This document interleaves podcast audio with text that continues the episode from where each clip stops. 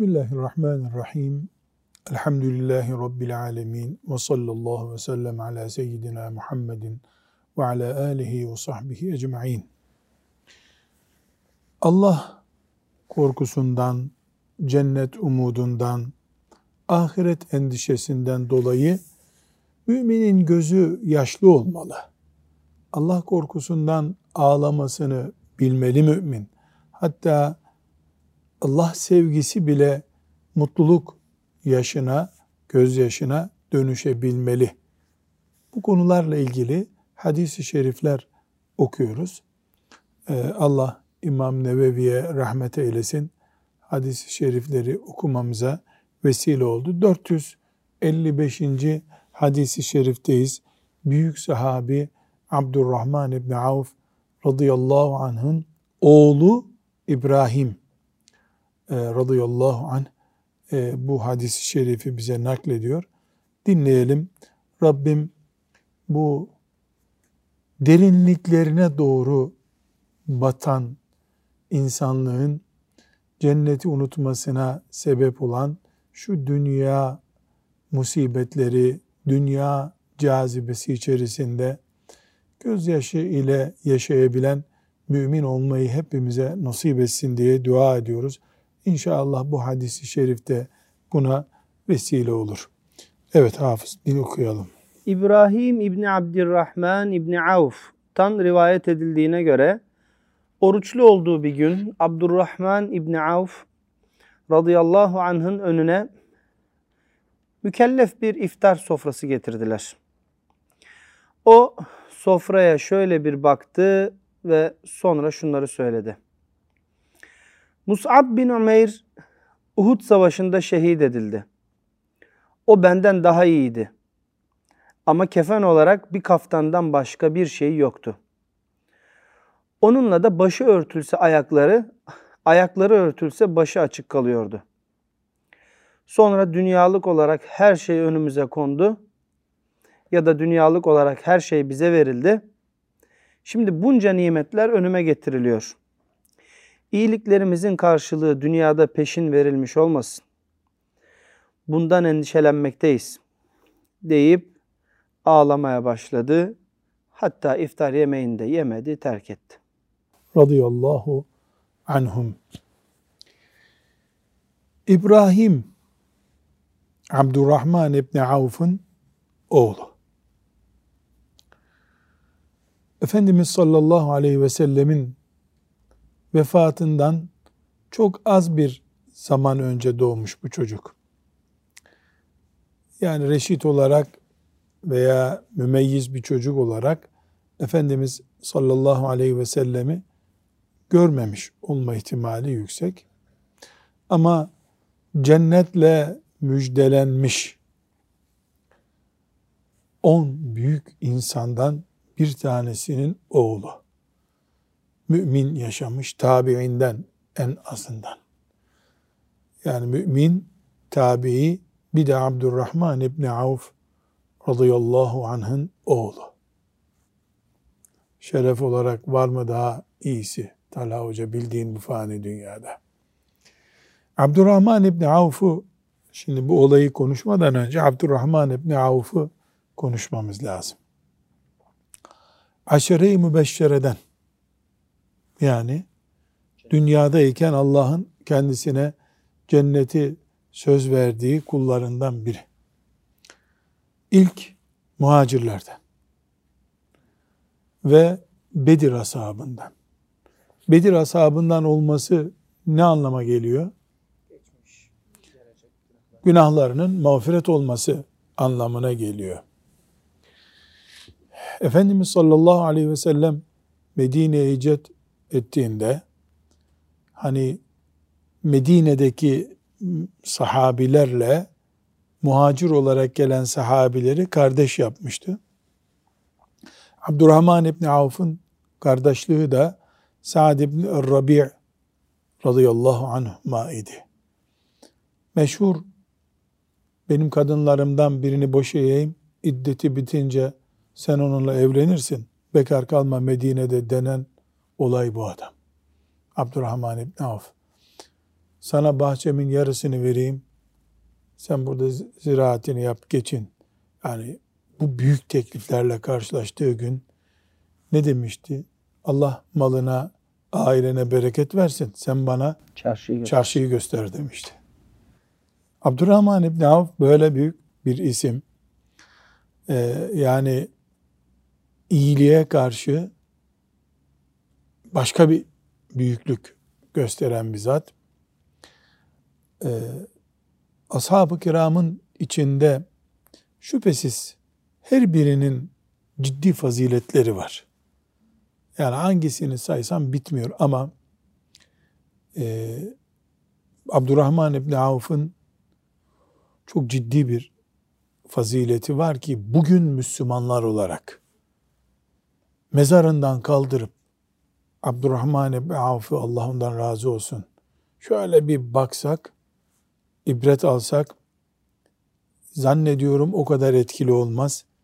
Bugün bütün dünya Müslümanları olarak siyasetle uğraşanlar, dernek işiyle, vakıf işiyle uğraşanlar, e, bir yerin yönetimine gelenler, Abdurrahman İbni Avf'tan alınacak büyük bir ders var. O ders şu. Hani Ömer radıyallahu anh şehit olduğunda işte bir komisyon bıraktı değil mi? O komisyonda e, bu komisyon seçecek halifeyi üç gün içerisinde dedi. Kaç kişiydi o komisyon? Altı kişiydiler. Şimdi Abdurrahman İbni Avf da komisyondaydı. Neden? Aşere-i Mübeşşere'dendi. Aşere-i Mübeşşere'den olanları e, komisyona koydu. E, Abdurrahman İbni Avf radıyallahu anh ne yapacak? Bu altı kişiden bir kişinin halife olması için uğraşacak. Ne yaptı ilk iş olarak? Arkadaşlar dedi. Burada altı kişiden bir kişi seçilecek demek, altı yarış yapılacak demek. Ben kendimi bu işin adayı olmaktan geri çekiyorum. Yani komisyon üyesi ama ben aday değilim. Dolayısıyla kaça düştü? Beşe düştü.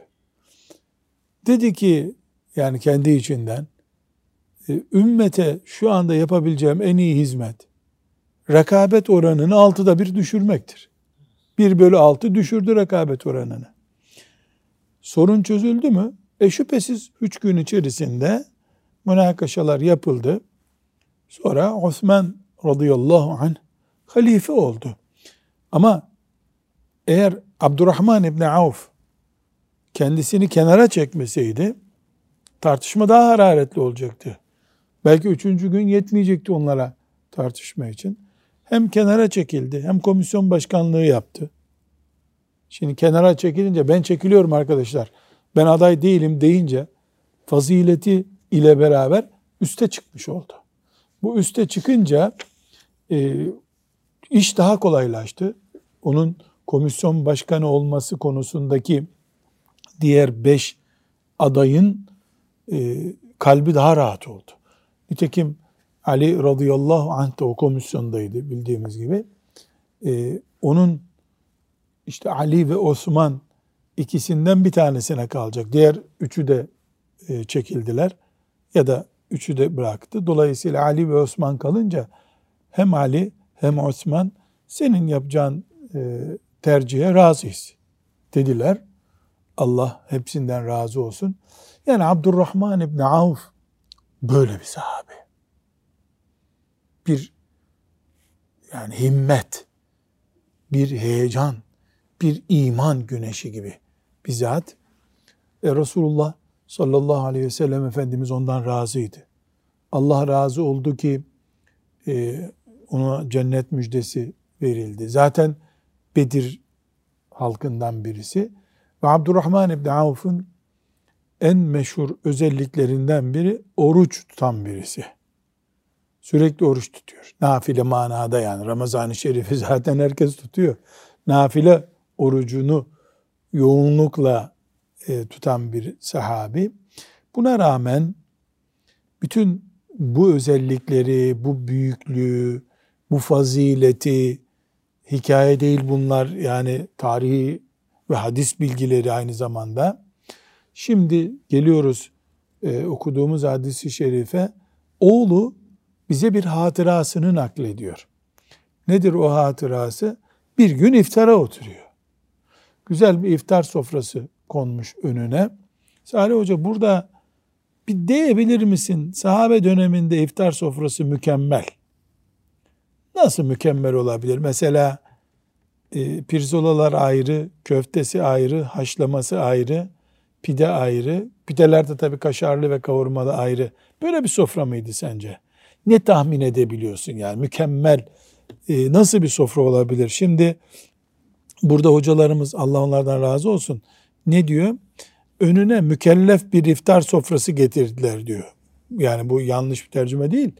Doğru da bu mükellef kelimesi ne delalet ediyor ashab-ı kiram döneminde? Bizim bir de fakir bir Müslümanın sofrasına kıyas et mesela. Hurma çeşidi fazla. Hurma sayısı fazla. İki çeşit hurma vardır. Başka? E, hurma daha fazladır. Sayı olarak fazladır. Onun dışında varsa hocam o suyu et attıkları bir Tirit. tirit yemeği. O olabilir. Tirit muhakkak vardır. Vardır. Tirit vardır. Mesela beş çeşit yemek var mıdır sofrasında? Bir sahabeyi öyle bir sofraya oturtamazsın ki. Yani beş çeşit yemek nedir ya? Onu herhalde ben cehenneme gideceğim diye ödü patlar. Yani ne vardır? Tirit işte çorba. Ondan sonra ekmek vardır muhakkak. Ekmek Arpa de ekmek. vardır. Arpa ekmeği vardır. Hurma bir iki çeşit getirmişlerdir. Hurma vardır. İhtimal bir süt de olabilir o arada. Bizim sofralarımız gibi olmadığı kesin ama. Yok. Bizim iftar açıyoruz da sonra İftariye namaz kılıp da sonra yemeğe oturuyoruz yani. Evet. Bu bizim iftar açtığımız Açılış. şey onun sofra dediği şeydir. Odur o. Şimdi öyle bir sofrayı görmüş. Şimdi Peygamber sallallahu aleyhi ve sellemin zamanını hatırlıyor. Sadece hurma ile ve suyla yetinmişlerdi. Bir bakıyor ki aman Allah'ım bu kaç çeşit yemek var burada. Mükellef bir sofra. Yani elhamdülillah biz ne yapıyoruz şimdi Talha hocama? Biz bir güzel yiyoruz. Doyduktan sonra da ya Afrika'da açlık var hakikaten ya bu Allah sonumuzu hayretsin diyoruz. Ama o arada o mükellef sofranın hakkını veriyoruz yani. Ondan sonra işte edebiyatı da hoş olduğu için işte Allah doyum olmayanlara da versin. İşte israftan muhafaza buyursun. Yani midenin israf edilmiş o değil de yemek israf olmasın. Şimdi bir sahabi bakıyoruz ki böyle cennetle müjdelenmiş olmak e, bir basına talimat vermekle, kararname çıkarmakla olmuyor demek ki. Yani bunun hakkını vermişler. Allah onlardan razı olsun. O o sofrayı görünce Musab bin Ümeyr'i hatırlıyor. Musab bin Ümeyr'le e, iki türlü kıyas yapıyor. Birincisi kendisini Musab'la kıyaslıyor. O benden iyiydi diyor. O benden iyiydi diyor. Bu kıyas inşallah bir tevazudur. Yani Musab senden nasıl iyi oluyor? Aşire-i Mübeşşere'den değil Musab. Ama büyük insanlar büyüdükçe tevazuları ve düşünce derinlikleri artıyor. Ömer bin Hattab radıyallahu anh e, şehit olacağını anlayınca ne diyor? Bütün dünya benim olsa, her şey benim olsa onu Allah için verirdim. Yeter ki azap görmeyeyim Allah'tan diyor. Bu şimdi yani bu ne anlayıştır bu? Demek ki insan büyüdükçe şımarmıyor. Gerçek büyümeyi sağlayanlar tevazuları da büyüyor. Düşünce derinlikleri de artıyor. Bizim gibi böyle derme çatma büyüyenler neredeyse meleklere gör bir namaz bak nasıl kıldık bu namazı işte sen böyle namaz görmemişsindir diyecek gibi maazallah tavırlar içerisine sergiliyor. İşte teravih kılıyoruz. Mükemmeldi teravihimiz. Ha, Ne akla mükemmel diyorsun? Bakalım allah Teala kabul etti mi? Bu manzarada birincisi kendisini Mus'ab bin Umeyr radıyallahu anh ile kıyas ediyor. Bakıyor ki yani Mus'ab bin Ümeyr benden büyük bir adamdı. Daha büyük işler yaptı ama şehit oldu gitti. E Musab bin Ümeyr'in kefeni bile yoktu. Bir elbisesi vardı, başını örtüyoruz, ayağı açılıyordu. Ayağını örtüyorsun, başı açılıyordu. Böyle onu gömdük gittik bu dünyada. Sonra bir kıyas daha yapıyor. Musab bin Ümeyr'in yediği yemeklerle kendi yemeklerini kıyas ediyor. O mükellef sofra dedik ya şimdi. Mükellef sofrada işte ne varsa mükelleflik Musab'ın açlık çektiği Medine'de bir iki hurma yiyerek akşama kadar Allah'a davet ettiği günlerle kendi gününü kıyas ediyor. Bakıyor ki tefekkür aleminde Musab benden değerliydi. Aç ve çıplak gitti bu dünyadan. Ben ise Musab'dan kıymetli olmadığım halde Mus'ab radıyallahu anh'ın görmediği nimetleri iftar sofrasında görüyorum. Ne düşünüyor bu sefer? Eyvah bu tehlikeli bir şey diyor. Demek ki Allah ahirette bana bir şey vermeyecek. Yani hak etmedin sen ya da dünyada tükettin nasibini diyecek diye korkuya kapılıyor. Böyle değil aslında. O işte derin dünyaların büyük alemin, ahiretin adamı olunca ufku da bunlara işliyor. Düşüncesi bu alana kayıyor. Sonra da ne yapıyor? İftar sofrasından kalkıp gidiyor. Oğlu İbrahim de bu hatırayı bize naklediyor. Şimdi buradan e, Ramazan-ı Şerif'te çok yemek yemeyelim noktasına gelmiyoruz. Gerek yok buna. Yani keşke onu tefekkür edebilecek fırsatlarımız, ortamlarımız olsa. Keşke öyle sofralara oturabilsek. Ama o değil meselemiz. Ben burada bu zatın Abdurrahman İbni Avf radıyallahu anh'ın Rabbim şefaatine olmayı, şefaatinde bulunmayı bize nasip eylesin. Yani o şefaat ettiği kimselerden oldun mu kurtuldun yani biiznillahü teala. Şimdi burada Müslüman olarak böyle bir zatın bile nasıl ahiret düşünceli ve umutlu ve korkulu ve tefekkürlü yaşadığını görüyoruz. Mühim olan bu. Halbuki bu halimizde bizden bir Abdurrahman İbni Avf'ın yüzde biri noktasına gelseydik, Halimallah var ya, bütün yemekler bize zevkli zevkli gelirdi o zaman. Yer, yer içerdik. Onlar öyle değil demek ki. Bu güzel bir örnek. Bu hadis-i şeriften şüphesiz başka dersler de çıkıyor. Mesela şimdi biz 20 dakikadır yaklaşık olarak Abdurrahman İbni Avf'ı konuşuyoruz. E, ister istemez kalbimizde bir incelme oluyor. E, akşam evimizde sofraya oturduğumuzda bu konuyu tefekkür ediyoruz. Yani neler varmış bu dünyada diyoruz. E, demek ki biz çok dikkat etmemiz lazım gibi incelikler getiriyor.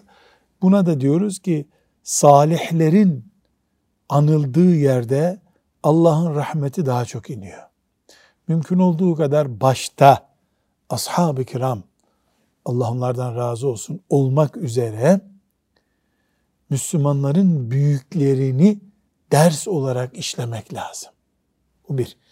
İkincisi burada gizli kalmış bir kural daha var.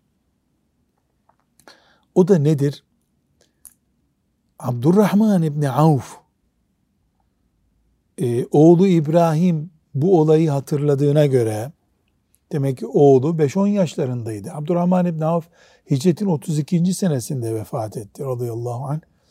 E, demek ki asgari bu olay Musab bin Ümeyr radıyallahu anh'ın e, şehadetinden 20-25 sene sonra olması lazım. Olsun 20 sene. Değil mi? Uzun zaman geçmiş. Yani Musab'ın unutulmuş olması lazım. Ama ahiret, cennet, iftar, e, nimet bunlar hepsi bir araya gelince Abdurrahman'ın aklında ilk canlanan kim olmuş? İlk dava arkadaşları olmuş. Hemen Musab'ı hatırlıyor. Yani yeni günler işte mükellef sofra kurabilecekleri günler olduğu halde bakıyoruz ki o hala eski yol arkadaşlarında, dava arkadaşlarında aklı. Musab bin Ömeyr'i unutmamış. Bu da bir sahabi terbiyesi olarak, bir sahabi nezaketi olarak bize neyi gösteriyor? Mümin sen ilk dava arkadaşlarına hatta Talha hocam mesela ilk elif cüzü öğrendiği değil mi sen şimdi hoca efendi oldun, hafız oldun, Arapça okuyorsun, seninle biz sabahleyin Celal'in dersleri okuyoruz. Ama sen bir gün hiçbir şey bilmiyordun, bir elif cüzü öğrendin ve yanında 3-4 tane arkadaş vardı. Onu insan hatırlamalı değil mi? Mesela sen bir zamanlar Nasara Yansuru diye Arapça ile meşguldün.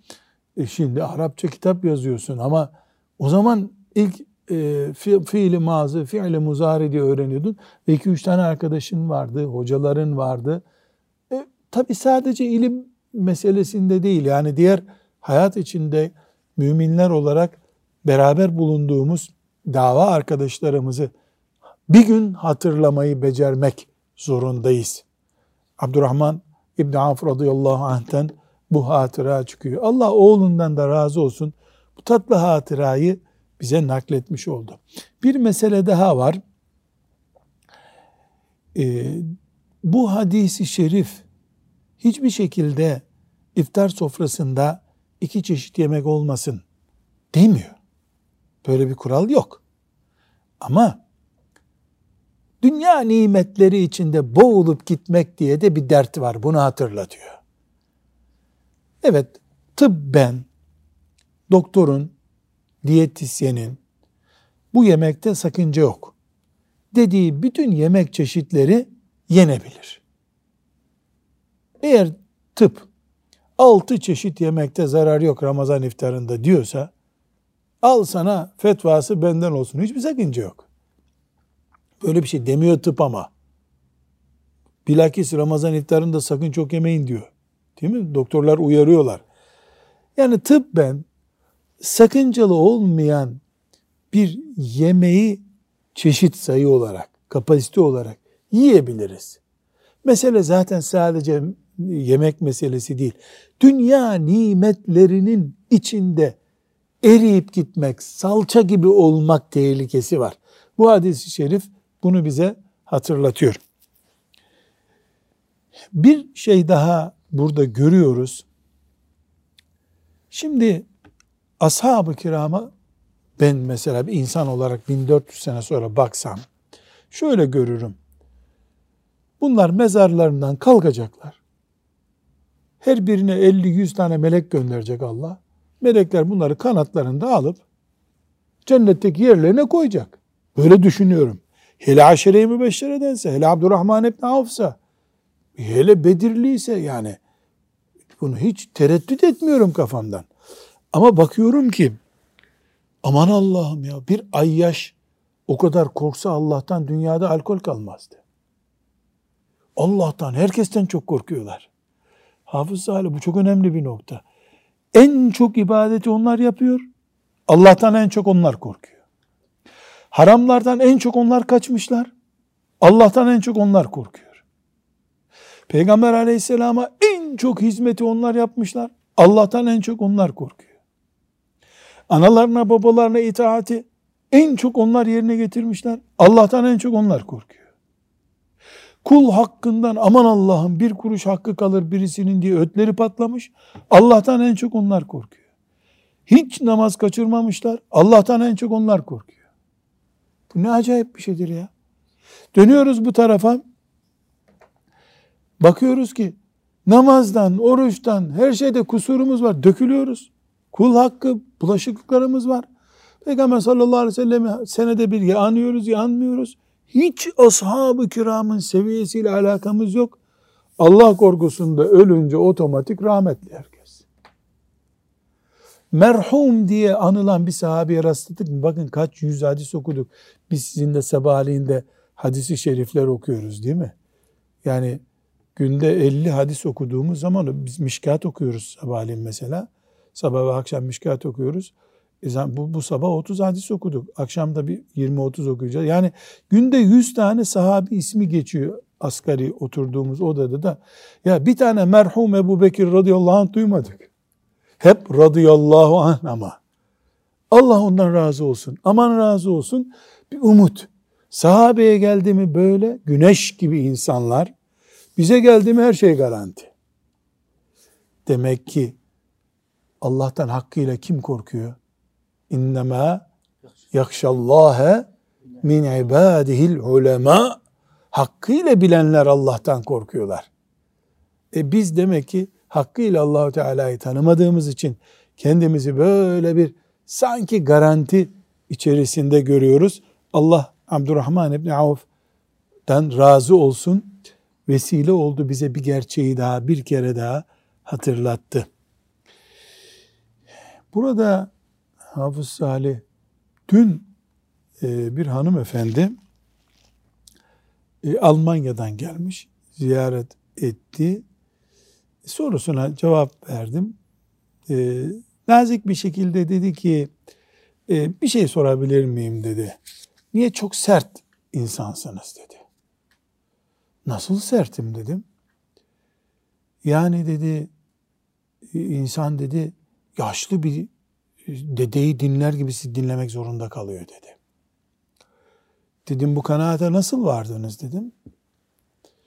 Dedi ki diyorum ben dedi bir hanımefendi olarak çok sert görüyorum sizi dedi. E ne biliyorsun dedim belki sert olmadığım konuşmalarım da var. Hep öyle konuşmalarının dedi. Sert konuşuyorsun dedi. Dedim kanunen mi dinledin yani mecbur muydun dinlemeseydin dedim. Yumuşak hoca efendiler var onları dinle dedim. Çok muhteşem şeyler anlatıyorsun ama dedi. Mecbur değilsin dinleme dedim. Yok dedi. Mecbur dinlenmesi lazım onların dedi. Demek ki dedim mecbur dinlenecek şeyler böyle heyecanlı ve sert gibi gösteriyor insana. Öyle ama yumuşatıp konuşsan daha iyi olmaz mı dedi. Cevap veremedim. Ne diyeyim? Ne demeliydim Salih Hafız? Nasıl yumuşatayım? Cehennemin ateşini mi düşüreyim dedim ona. Güldü kadıncağız. Yani cehennemin ateşi düşmüyor. Niye? Sırat köprüsünü mü genişleteyim? Mahşer yerinde durmak çok bir iki saatte hepimiz geçeceğiz mi diyeyim. Yani ahiret zor ne edeyim? Zina haram ne edeyim? Kumar haram ne edeyim? Faiz haram. Yani insanlar olarak biz nasıl düşünüyoruz? Ashab-ı kiram Allah onlardan razı olsun nasıl düşünüyorlardı? Hocam o e, kocaman ahireti yani büyük o dehşetli olan o ahireti e, gözü e, gözümüzde biraz daha küçültmemizi mi istiyor ki acaba böyle bir ifade kullanmış? Yok ne istediğini de bilmiyor. Yani e, insanlar çünkü çok fazla e, şımartıldılar.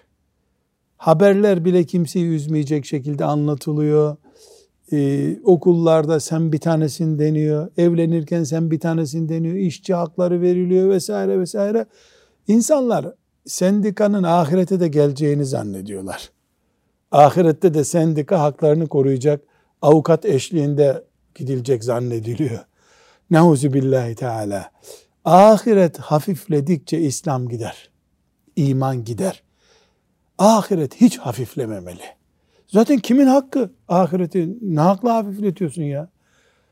Yaratan Allah, e, hesabı verecek, soracak olan Allah. E, kulları ne karışır allah Teala'nın işine? Burada bir hüküm daha doğuyor e, Abdurrahman İbni Avf radıyallahu anh'ın hadis-i şerifinden. E, ne yapıyor Abdurrahman burada? Dinen ve fazilet olarak kendisinden daha üstün gördüğü biriyle kıyas ediyor kendini. O da biliyordu ki Abdurrahman İbni Avf'ın tırnağı olmayacak binlerce Müslüman var. Onlara göre biz hey arşın gölgesini bulduk diyebilirdi.